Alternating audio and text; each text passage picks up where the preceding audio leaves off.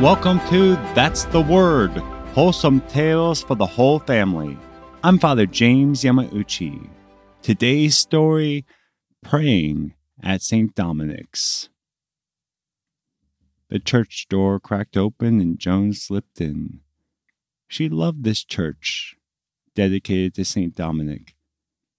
He was one of her favorite saints, and she was glad that his church was so close by. She also had a special petition for him that day.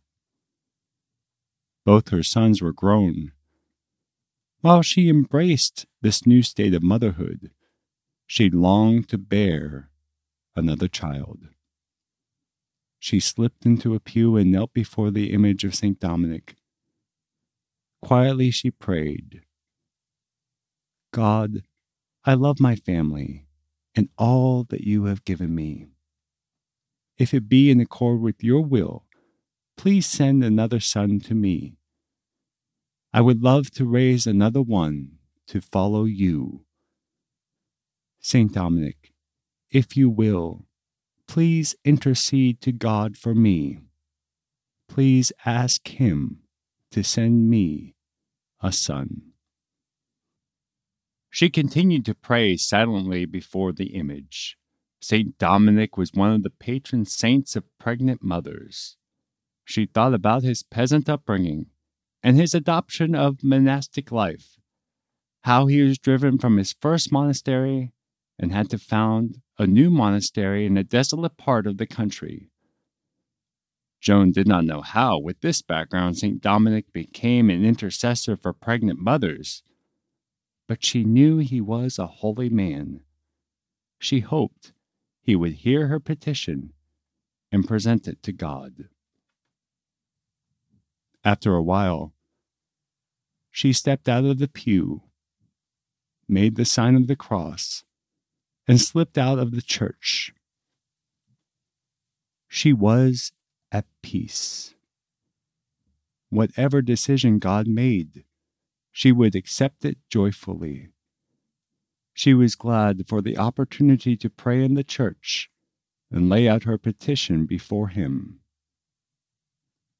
That night, Joan had a dream in which St. Dominic appeared to her.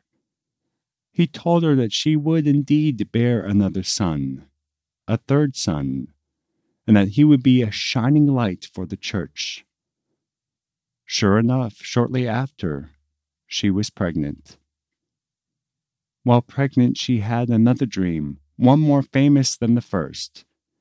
In it, she saw a dog holding a torch. This dog ran around the world, lighting the world on fire.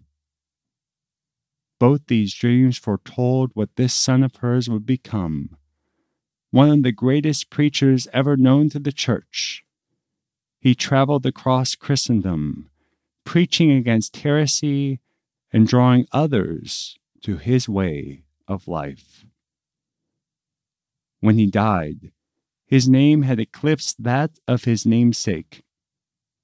For the church where Blessed Joan of Aza went to pray was in fact dedicated to Saint Dominic of Silos, an older saint whose name is overshadowed by the name of Joan's son, who battled the Albigensian heresy and founded the Order of Preachers, Saint Dominic.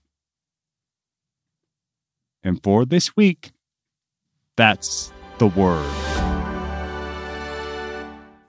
One of the famous universities in Rome is called the Angelicum University, and that's run by the Dominicans, and they're very much known as the Order of Preachers for teaching the faith uh, after the model of St. Dominic.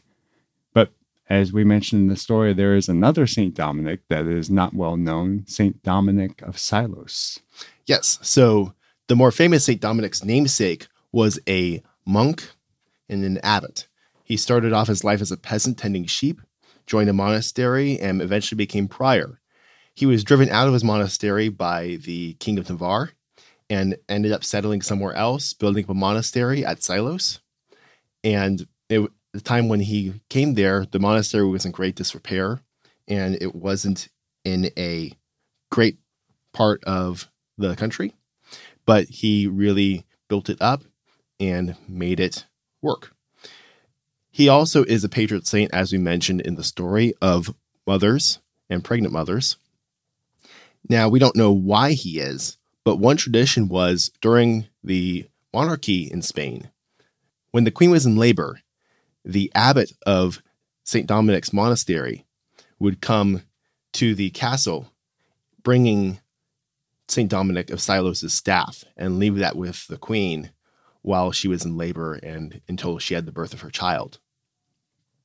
And the other thing we wanted to bring up is the Albigensian heresy, which probably a lot of our listeners may never heard of because it does not exist anymore under that name. But however, the church has always battled the notion that are the tenets of that heresy, which is essentially that there's a good God and an evil God, kind of a Gnostic heresy, uh, dualism. And that comes with that is the notion also that the material world and the the body, anything matter is just of itself evil, which is not the Catholic teaching. God made everything, according to Genesis, very good. And of course, we know that evil is the misuse of something that's that's good and beautiful. So it's interesting. Saint Dominic had to battle this in his day and age. The church fathers, especially I think of Saint Augustine, had to battle it in his day and age.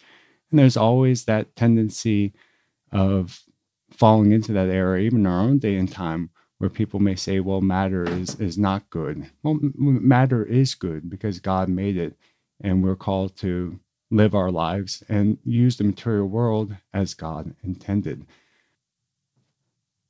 If you enjoy That's the Word, please share the word. You can sign up for our weekly newsletter at sonsofthunderrock.com.